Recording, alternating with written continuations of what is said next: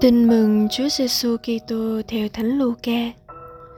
Chúa Giêsu đi lên Jerusalem, người đi qua biên giới Samaria và Galilea. Khi người vào một làng kia thì gặp mười người phong cùi đang đứng ở đằng xa. Họ cất tiếng thưa rằng: Lạy thầy Giêsu, xin thương xót chúng tôi. Thấy họ, người bảo họ rằng: các ngươi hãy đi trình diện với các tư tế. Trong lúc họ đi đường, họ được lành sạch.